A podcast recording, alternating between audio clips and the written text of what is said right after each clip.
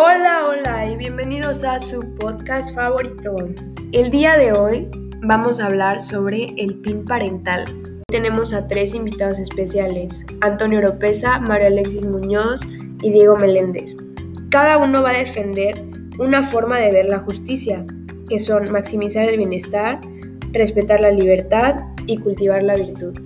Quédate hasta el final del podcast para que tú descubras quién defendió qué forma de justicia y para que escuches nuestra conclusión sobre el PIN parental. Empecemos con la primera pregunta. ¿Creen que el PIN parental puede implicar un retraso en la educación? Yo creo que herramientas como esta no presentarían un obstáculo hacia la educación de los niños, ya que usualmente la herramienta se aplicaría a temas tabú o temas extra que no son parte de la formación oficial que el gobierno dicta que los niños deben de tener.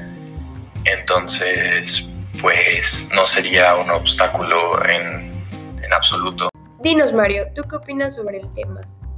Mi respuesta directamente es no, ya que lo que propone el PIN parental no es directamente omitir eh, conocimientos necesarios para un niño, eh, a lo que se plantea más que nada el PIN parental es y evitar que se les enseñen cosas que un niño no puede entender.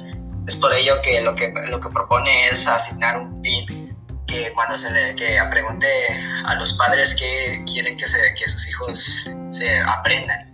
Tipo, no sé, se puede poner como ejemplo las ideologías de género, el feminismo y demás cosas. Eh, esto honestamente no, no es algo súper primordial para, la mental, para el desarrollo de un niño, ya que pues como está a temprana edad no tienen gran idea de cómo implementar los mismos, ya que no funcionan, no saben perfectamente cómo funciona la sociedad, ya que a esa edad solo los niños se dedican únicamente a jugar y demás cosas. ¿Y tú qué dices, Meléndez? Yo creo que sí puede implicar un retraso en nuestra educación, ya que es un modelo bastante retrógrado y aparte pues no, no cumple con, con, la libertad humana. Es algo que viola los derechos del menor, ya que estos tienen, tienen el derecho al aprendizaje sin importar la edad.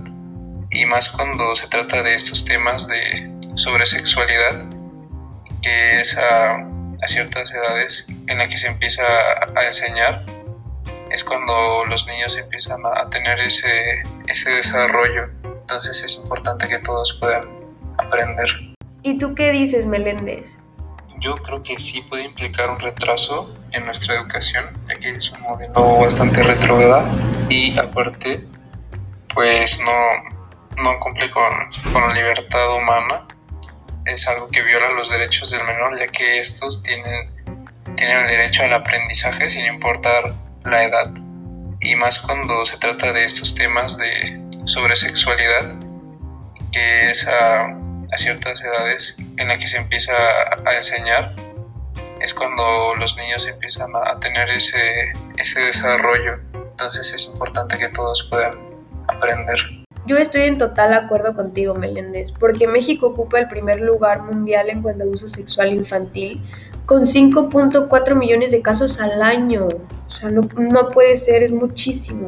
Y los niños ni siquiera se dan cuenta de haber sido abusados hasta que reciben sus clases, sus primeras clases, mucho después de educación sexual a los 12 o 14 años. Bueno, ahora vayamos a la siguiente pregunta. ¿Y ustedes creen que los hijos le pertenecen a los padres? A ver, en cierta manera, pues claro, los niños deben de, ser su propia persona y no deberían ser de nadie. Pero los papás pues los crearon y, pues un niño no puede decidir qué hacer con, con lo que quiere hacer, con lo que aprende, si lo quiere aprender o no.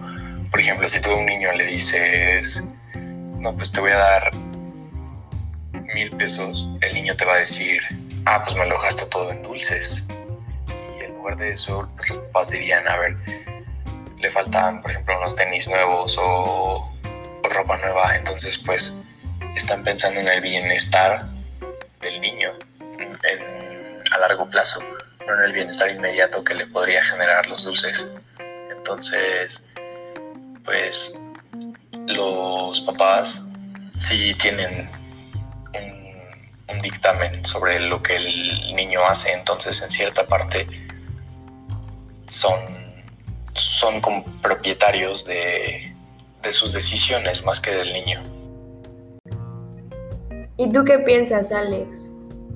La verdad, los hijos no son propiedad de los padres. Y esto estoy muy seguro de que ningún padre lo crea. Bueno, ah, pueden haber algunas excepciones, ¿no? Pero en general, un hijo no es propiedad de los padres, aunque a la vez esta, esta pregunta sí se ha deformado mucho, ya que la usan como argumento para que un niño tenga la libertad de elegir qué es lo que quiere hacer siempre. Y pues la verdad no podemos garantizar, no podemos dejar que un niño siempre decida qué hacer, ya que normal, casi normalmente los, un niño no tiene gran idea de a dónde tiene, tiene que ir. Es por ello que en gran, en gran parte necesitan asesoría de los padres. Pero directa, lo cual esto no, no cuenta como ser propiedad de los mismos. ¿Y tú qué crees, Meléndez? No, nadie le pertenece a nadie. Cada ser humano es nace libre e igual en dignidad y derechos. Por lo tanto, los hijos no le pertenecen a nadie. Cada quien tiene el derecho de formar su propia vida. Ahora, ¿ustedes creen que el PIN parental es censura educativa o derecho de los padres? ¿Tú qué dices, Antonio? Yo creo que es un derecho de los padres porque, como ya mencioné, no, no puedes censurar, ah, o sea, no sería censura educativa, ya que ese no es un tema que, o sea, no son temas básicos que te pide, que te pide el gobierno. Tal vez son un poco más, digamos, específicos en, en cuanto a la sociedad, pero pues los conocimientos básicos que tienes que tener no, forman parte de ellos. Entonces, no creo que sea censura educativa. Yo creo que es algo que a los padres los mantendría bastante contentos y, eso beneficiaría. Meléndez, ¿tú qué crees al respecto? Pues yo te digo que el bien parental es censura educativa porque, o sea, derecho de los padres no puede ser, ya que nadie tiene derecho sobre nadie más, inclusive si es de padre a hijos. Ellos no deberían tener la, pues, la elección de, de que quieren aprender, de que quieren que aprendan sus hijos. Entonces sí, es, es una censura educativa. ¿Y tú, Alex?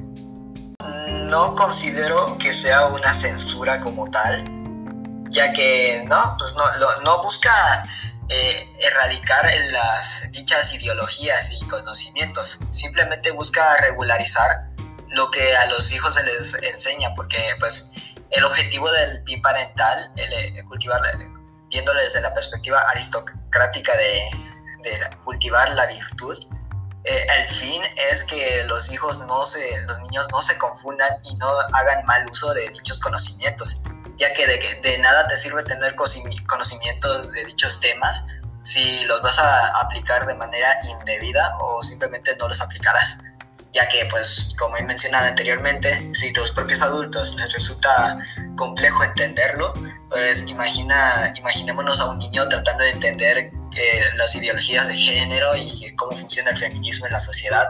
La, la, verdad es que muy complejo eso para un niño ya que ni siquiera es consciente de cómo funciona la sociedad a su alrededor a esa edad.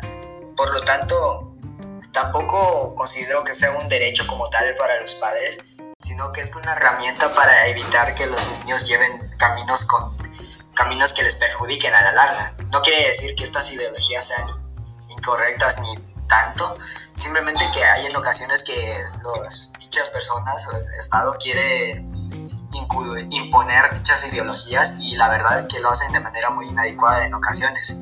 Y esto lo único que puede hacer es un efecto contrario y pues puede llevar a que los niños lleven, que se pongan en riesgo su integridad. Y por último, ¿ustedes creen que el PIN parental tenga un buen impacto a la sociedad?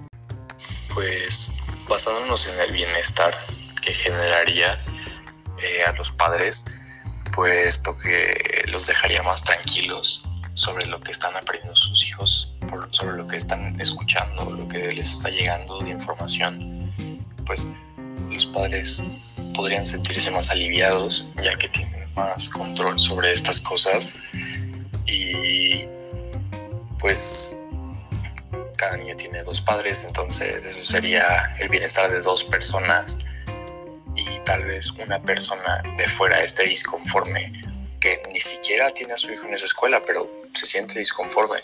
Entonces yo creo que el bienestar de los dos padres que pues son afectados directamente eh, causa un impacto benéfico en la sociedad, a diferencia de esa una persona que no se siente de acuerdo. Mario, ¿tú qué opinas? Yo personalmente, y eh, yo creo que sí puede tener, el PIN parental sí puede tener un buen uso, un buen impacto en la sociedad, ya que si, si nos ponemos a pensar en, en cultivar la virtud, eh, el fin del PIN parental no es como tal censurar, ya que no cuenta como, no, no contaría con una censura, sino que el PIN parental lo que busca es regular la, información que se da a los niños, ya que por lo mismo esto, los niños no tienen la suficiente capacidad para entender dichos temas de, de gran complejidad. Y, y, por lo tanto, si se les enseñan estos temas, lo único que puede causar en los niños es una tremenda confusión y pueden estar llevando a cabo cosas que no podrían entender y con ellos podrían eh, estar poniendo en, en, riesgo su propia integridad. Es por ello que sí creo que es, puede, se puede tener un buen impacto en la sociedad, ya que el bien como el objetivo de, de la misma es que los padres puedan tener una mayor versatilidad para educar a sus hijos, ya que si lo dejamos en manos del Estado, la verdad que no va a ser súper efectivo, ya que el Estado es muy abstracto y no, no tiene la capacidad para educar directamente a los hijos. Es por ello que los padres son la mejor opción para ello. Yo la verdad no creo que tenga un buen impacto hacia la sociedad, ya que este modelo del PIN parental haría que el sistema fuera un poco más retrograda y yo creo realmente que sí habría muchas familias que estarían de acuerdo con esto, ya sea por sobreprotección o por cuestiones religiosas, pero en mi punto de vista cada quien tiene, pues, tiene su libertad de aprender lo que, lo que cada quien quiera, ¿no? Y al hacer esto un sistema más retrograda, volvería al pueblo pues un poco más ignorante.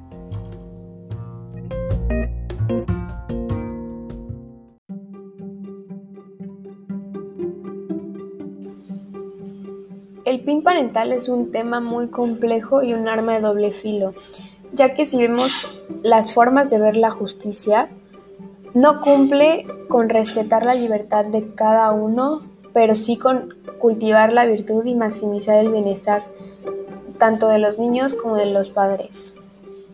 Muchas gracias por escuchar nuestro podcast. Hasta luego.